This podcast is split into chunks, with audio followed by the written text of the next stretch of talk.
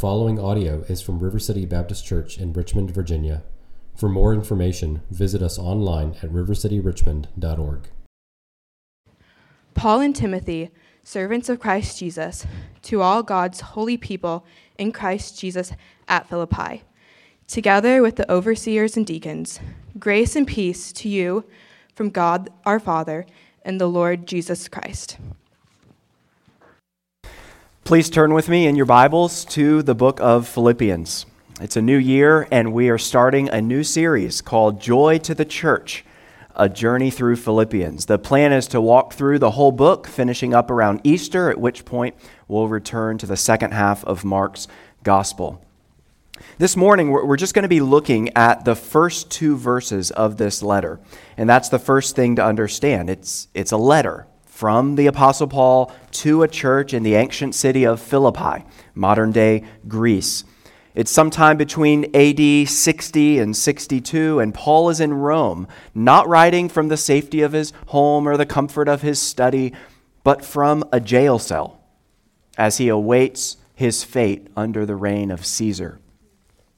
His circumstances could hardly be worse, hardly more bleak and dire, and yet as we're going to see in these pages, despite his circumstances, Paul is buoyant with confidence and joy, not because of what he sees when he looks at the walls around him, but because of what he sees when he looks to the Savior who is with him.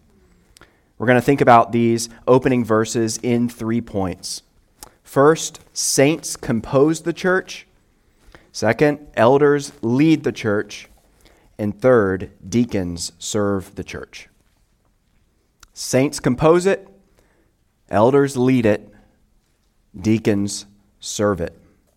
Fair warning, the last two points are going to feel maybe a little less like a typical sermon here and more like a Sunday school class. And that's because I want to seize an opportunity this morning provided by this passage to double click on a couple words and do a deeper dive into what Scripture more broadly has to say about them. So, first of all, saints compose the church. The letter begins with the standard template for ancient greetings. Uh, author's name, self description, intended recipients and so on. Almost all scholars agree that Paul wrote this letter. He repeatedly refers to himself in the first person throughout it I, I, I. So, why then, in verse 1, do we read Paul and Timothy? Why does he include Timothy's name? Well, we don't know for sure, but it's likely because Timothy was not only his close ministry partner, but was also known to the Philippian church. So go ahead and look, at, look ahead to Philippians chapter 2. Look ahead to Philippians chapter 2, starting in verse 19. I hope in the Lord Jesus to send Timothy to you soon, that I also may be cheered when I receive news about you. I have no one else like him who will show genuine concern for your welfare, for everyone looks out for their own interests, not those of Jesus Christ. But you know that Timothy has proved himself, because as a son with his father, he has served with me in the work of the gospel. I hope, therefore, to send him, Timothy, as soon as I see how things go with me, that is, with his judicial trial. So, because Timothy is with Paul in Rome and Paul hopes to send him to Philippi, he includes Timothy's name in the greeting. What's also interesting is that among all of Paul's letters, a couple features here are distinct, unique to Philippians. For one, this is the only time that Paul addresses church officers in a greeting, overseers and deacons, in one of his greetings. The other interesting feature is that it's, this is the only greeting in all of Paul's letters in which he doesn't call himself an apostle. This is not because he's taking a sabbatical from apostleship. It's because he wants to emphasize at the very outset his status as a servant, or more literally, a slave. That's the word he uses. And he does so in order to preview for us to preview for the Philippians one of the main themes that we'll see throughout the letter, and that is self giving, self denying, self emptying service for others. Well, if he calls himself and Timothy servants of Christ, how does he identify this local church? Middle of verse 1. To all God's holy people in Christ Jesus at Philippi. Some translations say to all the saints, which doesn't mean super spiritual Christians, much less those canonized by the Roman Catholic Church. No, saints is a glorious and precious biblical term for all believers. The word simply means holy ones or holy people as it's rendered here. It's an identity statement. If you belong to Christ, you are a saint. You are a holy one. You are the object of a transfer, a divine transfer from the kingdom of darkness and the sphere of Satan into the realm of the holy. What Paul has in mind here is not progressive growth in holiness, which we often think about when we think about this topic, and Paul often writes about. But, but here he doesn't have in mind kind of progressive holiness, but rather positional holiness. A position, a status that becomes true of every believer at the moment of their conversion. God's people have always, always been marked out as holy, set apart for Him, consecrated to him because only a distinct people can reflect the character of a distinct God. Being holy, beloved, doesn't mean, and I, am not just addressing church members, I'm also here addressing guests because I don't know what your perception is of Christians and what we think of ourselves. But being holy does not mean we're perfect, it means that Jesus has made a decisive and conspicuous difference in our lives. By the way, notice that Paul presumes in saying to all God's holy people, he presumes that everyone in this congregation is a saint, a genuine believer. This is not a spiritually mixed body of people. This is why we're careful and intentional here at RCBC about practicing what's called regenerate church membership, laboring to ensure that every church member is, in fact, regenerate, made new by the Holy Spirit. This is one of the main responsibilities of a church, according to the Bible, to seek as best we can to ensure that everyone we affirm through baptism and membership and continue to affirm through the Lord's Supper actually belongs to the Lord Himself. I mean, few things. But Let me just say this. You, you may think, Matt, you say this is one of the main things a church should be about. Well, I thought churches were about helping the poor or doing evangelism. Why is it so important to kind of guard the borders of the church and make sure that only believers are part of it? Because it has everything to do with loving the lost.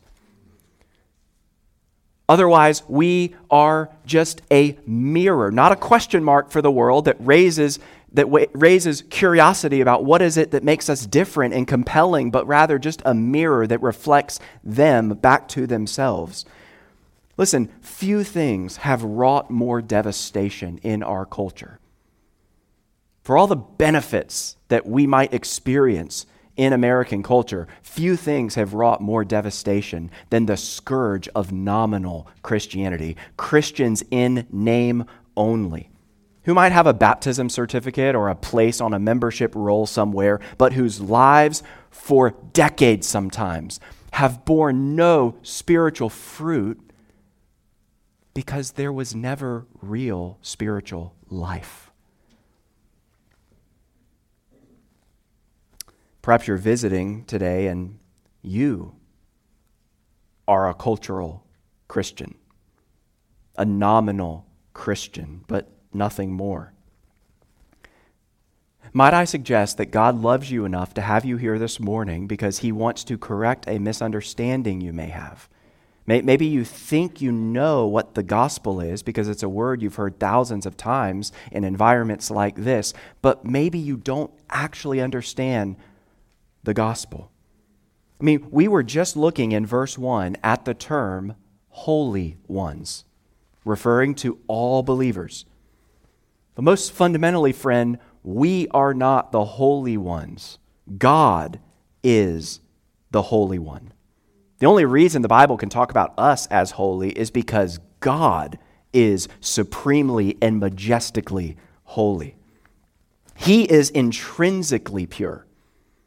It, it's, it's, it's not something that he's deriving from an outside source. God's holiness is inherent to his character. That cannot be said of us. And, friend, maybe instead of living for him, building your life around Him, maybe you have spent your days and months and years, maybe even decades, living for yourself, seeking to construct a little kingdom with yourself at the center, with yourself on the throne. And in doing so, you haven't just committed a just a, a minor mistake. Sin is not like a, a heavenly parking ticket. No, sin is an act of cosmic treason. In living for yourself rather than for God, you have belittled his worth, you've neglected his presence, you've offended his character, and yet, perhaps, if, if you're a, a, cultural Christian, a nominal Christian, perhaps you flatter yourself to think that because you've done some good things or avoided some bad things or are sitting in a church this morning that He's going to understand. That, that it's all going to be okay for you in the end. But we love you enough here at RCBC to say, it's not. It's not. Supreme holiness cannot peacefully coexist with sin. God is so holy that, that trying to stand in his presence on your own merit, your own moral record, your own spiritual performance, trying to stand before God with your sin is, is like trying to hold tissue paper to the surface of the sun. As one person has observed, the sun will burn your eyes out from 92 million miles away, and yet we think we can casually stroll into the presence of its creator? This is serious stuff. Sin has separated us from God, and we deserve his judgment forever, which is why it makes it so astonishing that Paul has the audacity to write to these Philippian sinners, rebels, and call them holy. Holy. Well, how can he do that? The answer is because of where they're now located. Look at the next three words. To all God's holy people who are where? In Christ Jesus. That's the safest location on earth. In Christ. In Christ is one of the Bible's richest phrases. In this short letter to the Philippians, Paul's going to use it more than 20 times and oh, friend, this is the astonishing news of the gospel. Maybe you've yawned at it before. You should not yawn at it today. The astonishing news is that the same God who made you for his glory, in whom you have neglected and belittled and offended, is willing to consider you too to be holy in his sight if you will simply turn away from your sin, to lay down your rebellion, and to come to him in simple faith. To trust Jesus the Savior and what he has accomplished in your place, in his life and death and resurrection, to rescue you from the fate you deserve. And instead of judging you, to forgive you and to grant you a new heart and everlasting life. The way to become a holy one friend, is something you can do this morning. The way to become a holy one is to connect yourself, to unite yourself by faith to the Holy One. Saints compose the church. Number two, elders lead the church. Elders lead the church. Look again at verse 1. To all God's holy people in Christ Jesus at Philippi, together with the overseers and deacons.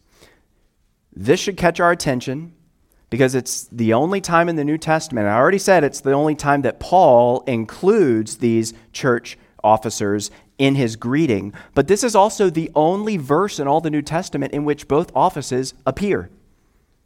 Well, why does it happen here? Why, why do we see both the office of overseer and the office of deacon in the same verse? Again, we don't know exactly why. Perhaps, though, it's because these leaders are going to have to be a significant part of the, solu- the solution to the problem of church unity that is plaguing this body. I mean, if they, if, if the overseers and deacons don't catch a vision for self emptying service, then it's not going to catch on in the rest of the church. Well, let's examine these two formal church offices. There are only two of them in the Bible. Here they are. We'll, we'll examine them in this point and the next. First of all, the overseers. The overseers.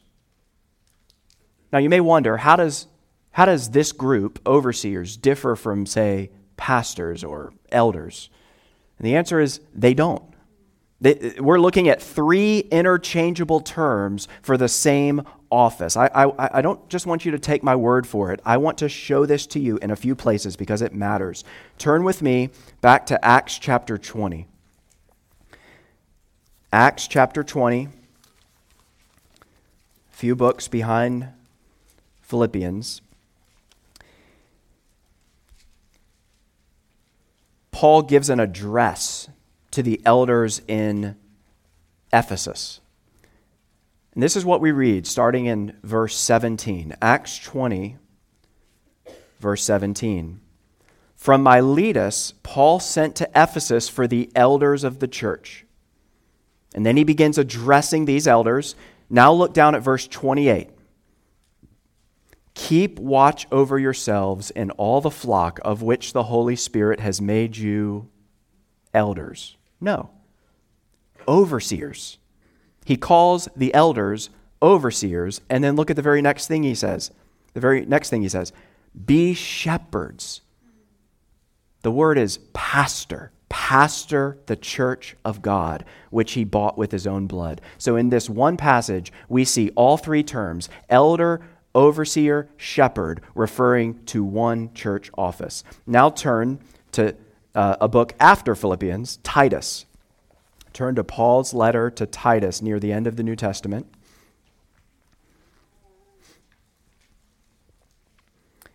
I'll start reading in verse 5. Paul writes to Titus the, the reason I left you in Crete was that you might put in order what was left unfinished and appoint elders in every town as I directed you.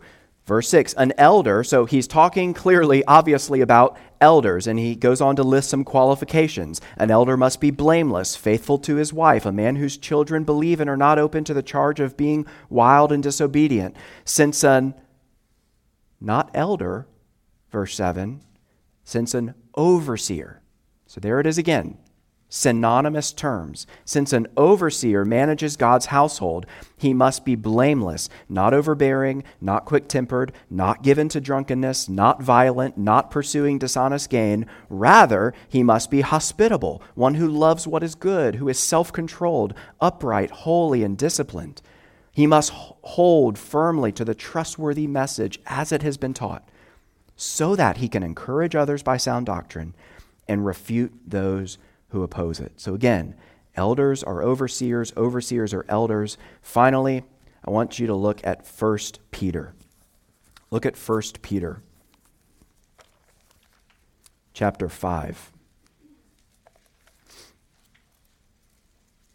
This is sh- shortly after Titus, 1 Peter chapter 5. And one of the reasons we're looking at three passages rather than two or one on this is because these are load bearing texts when it comes to understanding elders. And I just want you to hear, you know, good preaching is just holding a microphone to the mouth of God and letting Him speak. And even though this sermon is a little atypical uh, in doing this deep dive, we want to hold the, the microphone to God and let Him speak to us about what He understands elders to be. So 1 Peter 5, starting in verse 1. To the elders among you, I appeal as a fellow elder and a witness of Christ's sufferings, who will also share in the glory to be revealed. Okay, so here's what he says to the elders. Verse 2 Be shepherds. Again, the verb there is pastors. Pastor God's flock that is under your care and then what does it say here? Watching over. That's the idea of oversight, overseers. Not because you must, but because you're willing, as God wants you to be. Not pursuing dishonest gain, but eager to serve. Not lording it over those entrusted to you, but being examples to the flock. And when the chief shepherd appears, you will receive the crown of glory that will never fade away. In the same way, you who are younger, submit yourselves to your elders. So, again, here in 1 Peter 5, as well as Acts 20 and Titus 1, we see that according to the Bible, an overseer is an elder, and an elder is a pastor, and a pastor is an elder. Interchangeable words for the same church office and the same local church office. The word overseer in other translations is translated bishop. Well, hopefully what we've seen in Acts 20 and Titus 1 and 1 Peter 5 should give anyone pause before they think that the role of a bishop is something the Bible understands to exist outside of a local church. No, the Bible understands all three all this one position in these three these terms, overseer slash bishop, pastor or elder, to refer to one local church office. Now, what do these guys do? What do elders do? What's their job description? Well, they are to be men of character. We just saw that in the qualifications listed there in Titus chapter 1. That's preeminent. They are to be men of unimpeachable character. They are to, to pray. Uh, we see that in places like James 5:17. When you're sick, call the elders to pray for you.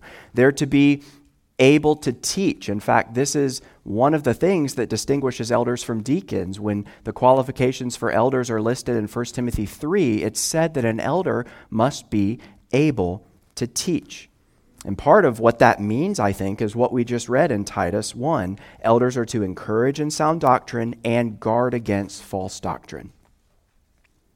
Elders are to exercise oversight over the whole flock not just a subset of it, the way a, a, a, deacon, and I know I'm getting ahead of myself, but the way a deacon might be the point person for spearheading service in a particular area of the church's life, elders are entrusted with responsibility for the whole flock.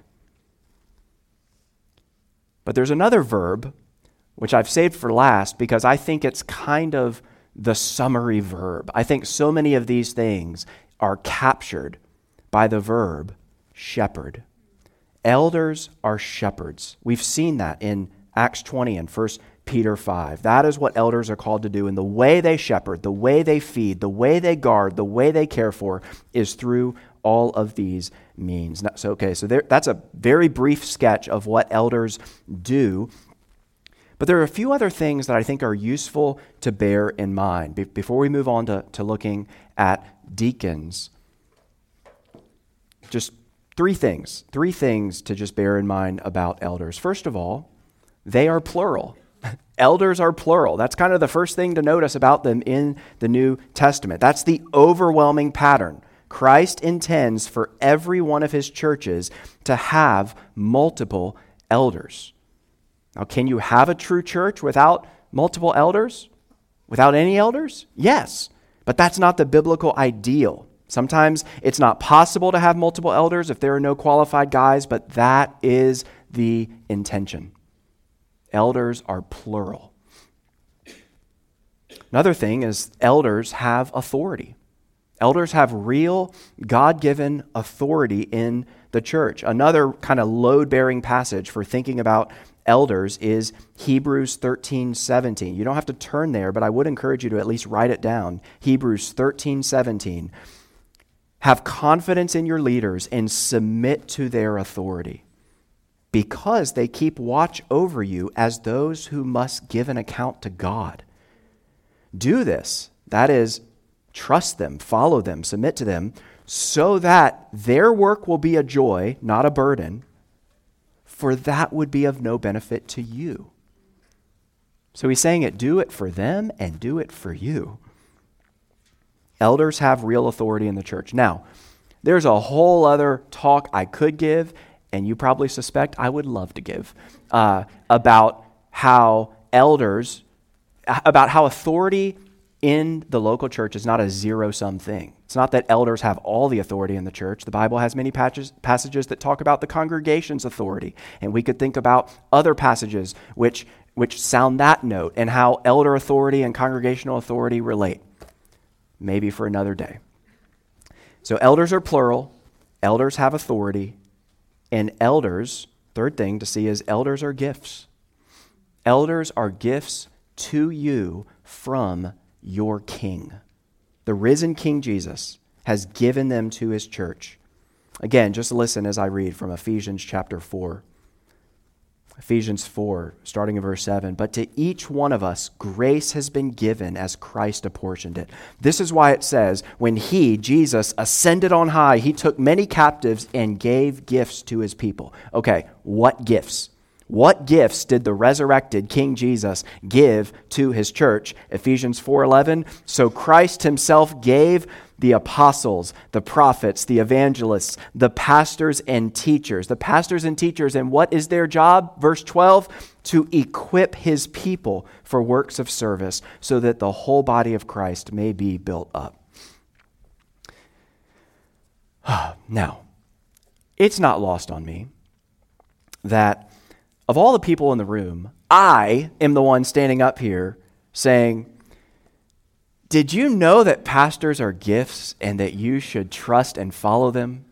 Like, can I get an amen? I mean, I, I, I realize the, the way it may appear. I mean, we live in an anti authority age, an anti authority age. It's the air we breathe. The, the idea for, for all of us myself included, the idea that authority figures, authority figures can be gifts, can seem counterintuitive, uh, to say the least. But, but I want you to hear this from me clearly, okay? I want you to hear this from me clearly. I, I in no way want to, want to blunt the force of passages that we, we've heard about obeying, submitting to, trusting, following elders. But I want you to know and hear from me that not all suspicion toward church leaders or even all opposition to church leaders is unwarranted. I mean, yes, some people are hyper suspicious of their pastors and operate in bad faith and can never be pleased and will struggle to trust any faithful pastor. But, but, there are too many who have been genuinely hurt by spiritual leaders in their lives. Those who have, people who have wielded their spiritual authority for harm rather than for good. People who are supposed to care for their souls, for your souls. And if that hasn't happened, there's an understandable hesitancy, caution, maybe even fear, maybe even downright terror when you think of a human being being set in a place of authority over your life. Well, here's the thing I want you to, to, to hear as well is, is that the authority of elders, and be very careful if you ever find yourself in a spiritual environment or church where this is not made clear, the authority of elders is not intrinsic to the elders. Earlier, I talked about how holiness is intrinsic to God authority is not intrinsic to elders. It is derived, derived from God and His Word. An elder without a Bible is an elder without authority. The, the day I refuse to preach the gospel, or the day I refuse to repent of obvious sin, is the day that you should fire me as your pastor. And do so for the glory of God and for your good, and frankly, for my good. See, Josh, Sebastian, and I are your shepherds. We are your shepherds. We have a legitimate uh, role authoritative role in your life, but we are not your chief shepherd. That title and that role belongs to your Savior alone. See, the three of us, we are shepherds, but we're not shepherds first. We're sheep first, and only then shepherds. We're your fellow members before we are your spiritual leaders. That's why, if you remember in our covenanting service, you voted to install one another as members before installing elders, because you can have a church without elders, but you can't have a church without members. Josh, Sebastian, and I are accountable. We are accountable, and we must remain accountable to one another, to you, and ultimately to Jesus the King. Oh, beware, friend. Beware of anyone who wants to be an authority in your life without having any authority in their own. And we would invite you to pray for us in this regard. This is a sobering topic. It's a weighty topic. We're, we're, meant to feel the gravity of it. So please pray for us in this regard. We are weak sinners. Holiness is not intrinsic to us the way it is to your Savior. So pray for us. Pray we would be faithful to embody and to example what we preach. Pray that our wives and our kids would flourish in our homes and be so happy that their husband and their daddy is a pastor. Pray that we would have soft hearts toward you, our sheep, and that we would remember that you are not finally our sheep, but Christ's. Satan loves to discourage shepherds. He loves to discourage shepherds. So pray that we would have fortitude and joy in the work. Pray that we would be worthy of trust and then pray that you would be able to trust.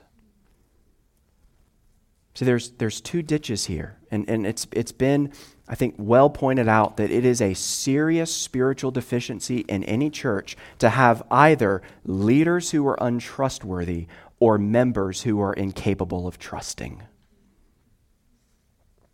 Let's be a church that prays for one another, that encourages and spurs on one another so that we can operate in a way that God designed and that makes his wisdom shine bright. Saints compose the church, elders lead the church. Third, deacons serve the church. Deacons serve the church.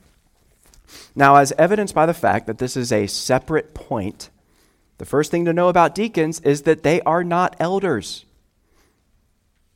In too many churches, that's precisely, though, how they operate.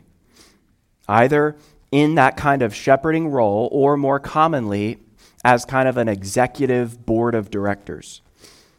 But here's the sad irony when that happens, a church is robbed of the benefit of both offices.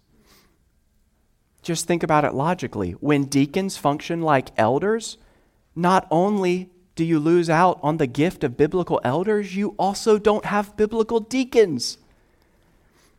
Turn with me, please, to back to the book of Acts.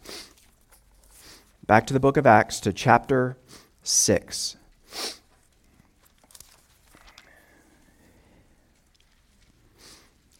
Acts 6. Let's look at the backstory behind the office. Earlier, we heard Judy read the backstory in Acts 16 to the uh, the church in Philippi. Acts chapter 6 gives us some of the backstory behind the office of deacon. Acts 6, starting in verse 1. In those days, when the number of disciples was increasing, the Hellenistic Jews, that is, the Greek speaking, Greek culture Jews, among them, complained against the Hebraic Jews because their widows were being overlooked in the daily distribution of food.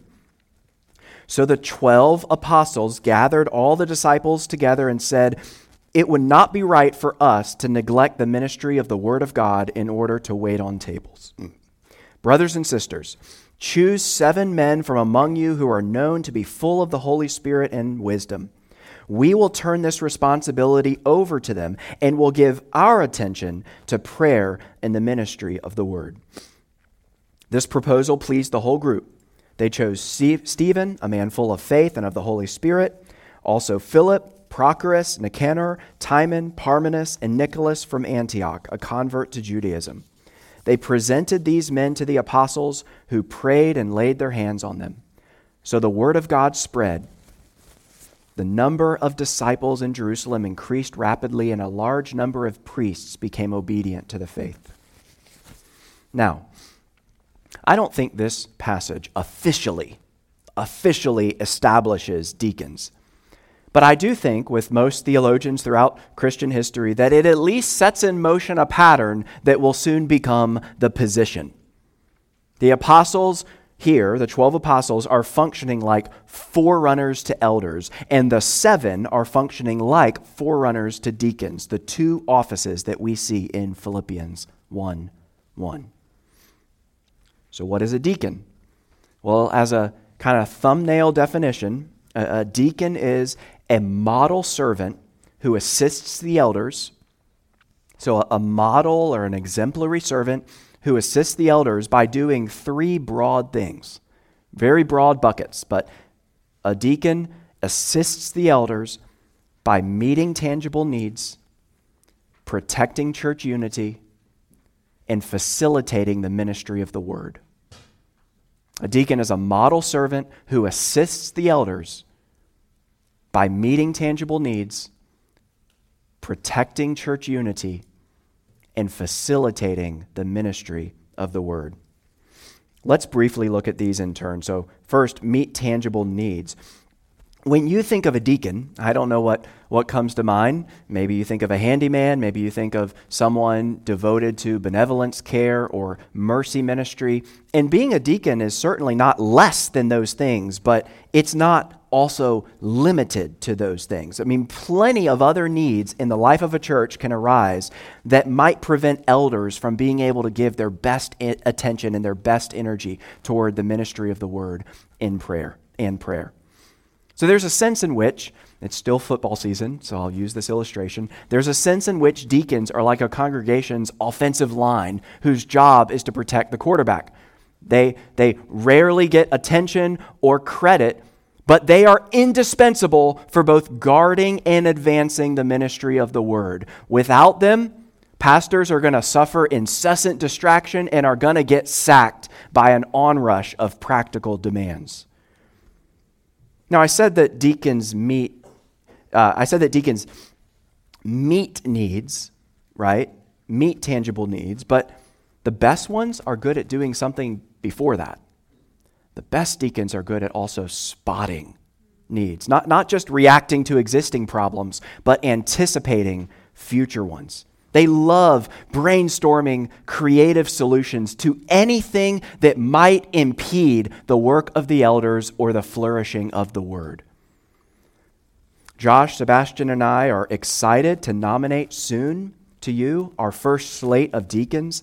And, and what we're looking for in a diaconal candidate, what you should be looking for, is a godly saint. So, again, that's fundamental. That's that's, they, they meet the biblical qualifications laid out in 1 Timothy chapter 3. A godly saint who meets needs discreetly, that is, they don't need or want credit, who does so at their own expense, that is, they sacrifice, and who does so without being asked. They love to just take initiative to solve problems. We're, we're looking for people, and by the way, this church is filled with them who aren't angling for authority or needing to be babysat, but they are just respected because they're reliable. They are, you could say, a safe pair of hands. Seriously, show me a church. Show me any church with distracted pastors and a derailed mission, and I will show you a church without effective deacons. So, meet tangible needs. Second, protect church unity protect church unity. I think, I'm convinced, this is the most overlooked role of a deacon. This is the most overlooked role of a deacon. The, the seven in Acts chapter 6, those seven weren't merely deployed to solve a food problem. This wasn't just a little culinary quibble that the church was having. I mean, yes, food was the occasion, the widows being overlooked in the daily distribution, but food was just the occasion. What was really the problem, the, the root of it, was a sudden and satanic threat to church unity, the very unity for which Jesus Christ had bled and died. This is all to say that deacons, just like the seven back in Acts 6, should be shock absorbers. Shock absorbers. That is, those in the congregation who muffle shock waves, not make them reverberate further. I mean, if a person is hard to please, if a person is contentious, they are not going to make a good deacon because you know what they're going to do? They're just going to end up compounding the very headaches deacons were meant to relieve. I mean, the best deacons have fine tuned conflict radar. They're, they're looking around, not, in a, not with a spirit of sub- suspicion, but rather they are just sensitive to the fact that when they hear complaining, when they hear gossip, maybe veiled as prayer requests, you know, when they sense conflict brewing, they don't just hope it blows over. They stand up and they stand in the gap. They love solutions more than drama. And they love to be the people in the church who, who absorb shock so that it doesn't reverberate further. Deacons in a church should be the place where conflict and gossip go to die. Here's how Mark Dever puts it quote, You don't want people serving as deacons who are unhappy with your church. the deacons should never be the ones who complain the loudest or jar the church with their actions or attitudes. Quite the opposite. When you're considering who might serve as a deacon, look for people with gifts of encouragement. So, deacons meet tangible needs, they protect church unity, and they facilitate, number three, they facilitate the ministry of the word. Did you notice how the passage in Acts 6 ended? Okay, Acts 6 verse 7 so the conflict remember was was over food but it wasn't really about food. It was about a, it was about this sudden massive threat to church unity. The stakes could not have been higher. The passage could have easily ended. We could read at the end of the story so the word of god was thwarted as the believers divided among themselves. But instead and here's the key because of the seven because of those forerunners to deacons, because they stood up and solved the problem. We read in verse 7 so the word of God spread. The number of disciples in Jerusalem increased rapidly. These seven, these proto deacons were faithful to diffuse the conflict and free the apostles to minister the word. It's not accidental then that what when we get to a place like Philippians 1 1, when Paul lists the two offices, that he does it in that order overseers or elders first, and deacons second. He does the same thing in 1 Timothy 3. He lists the qualifications for the office of elder first and then turns his attention to deacons. It's like he doesn't want us to catch our breath lest we miss the inseparable connection, even the logical order between the two offices. The office of deacon reports to, according to the Bible, reports to the office of elder. Of course, elders ultimately are reporting to the Bible. and Jesus himself. To adapt another illustration from Mark Dever, if the elders say, let's drive to D.C., it's not up to the deacons to come back and say, now nah, let's drive to Williamsburg instead. Now, the deacons can legitimately come back and say, our engine won't get us to D.C., perhaps we should reconsider. That's very helpful. But in general, their job is to support the destination set by the elders. Now, as we've already seen, as I've already confessed, elders are not infallible. Far from it. But this doesn't mean that God intends deacons to be what they've become in too many Baptist churches, which is essentially just another power block. Elders and deacons are not like the House and the Senate. The, the job of deacons is not to check and balance the decisions of the elders. In a healthy church, godly deacons are glad to execute the vision and oversight of elders, not the other way around. But just because some churches, too many churches, wrongly elevate the role of deacon to that of a de facto elder, we dare not do the opposite, make the opposite mistake, and wrongly reduce the role of deacon to just kind of a financial wizard or successful business person or glorified janitor. I mean, faithful deacons should be able to see their fingerprints all over the church they quietly serve. Faithful deacons should be able to see their fingerprints on every sermon that's preached.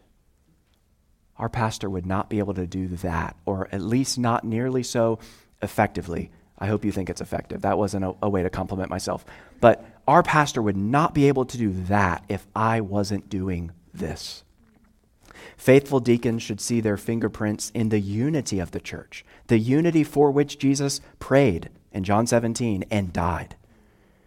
Today, there are brothers and sisters in this church, a deacon can think, who love one another that otherwise wouldn't, who are living together in unity that otherwise wouldn't be because of the service I've provided. Faithful deacons should see their fingerprints in the welfare of all the church and even in the church's worldwide witness.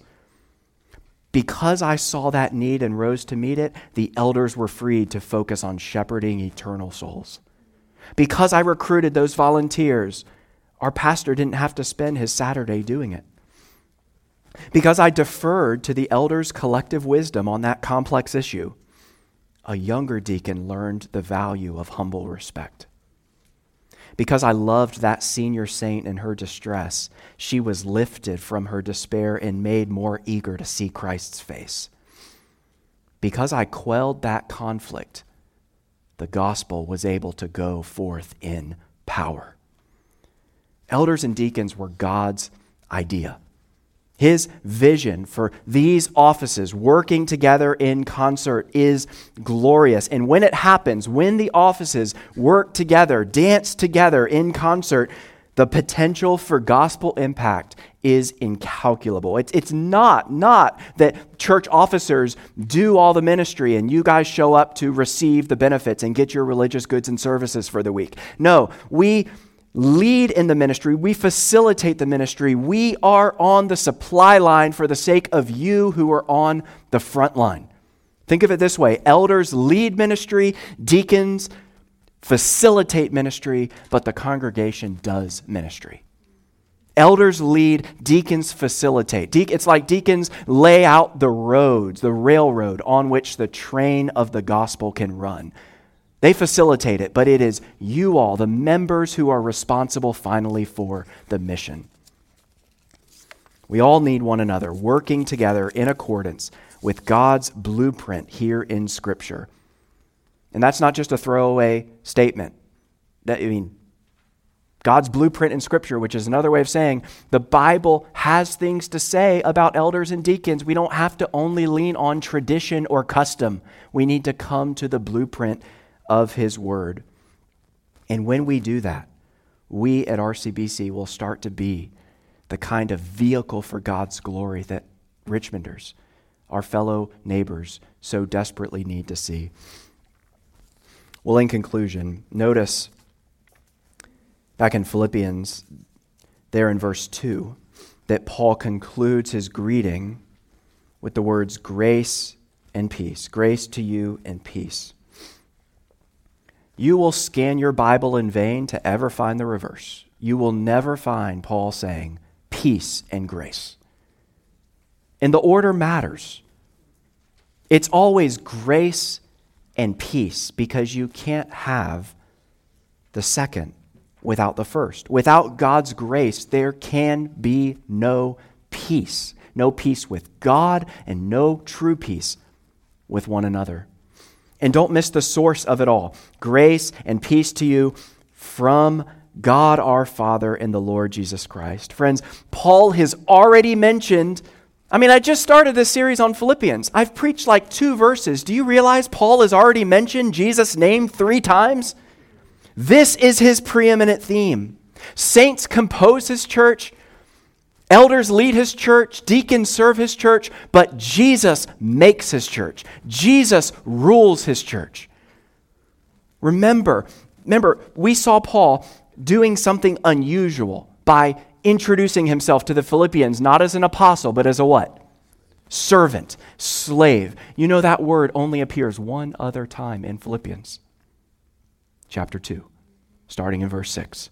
Christ Jesus, who being in very nature God, did not equ- consider equality with God something to be grasped, to be used to his own advantage. Rather, he made himself nothing by taking the very nature of a servant he would ultimately die a slave's death, but then rise triumphant as a king.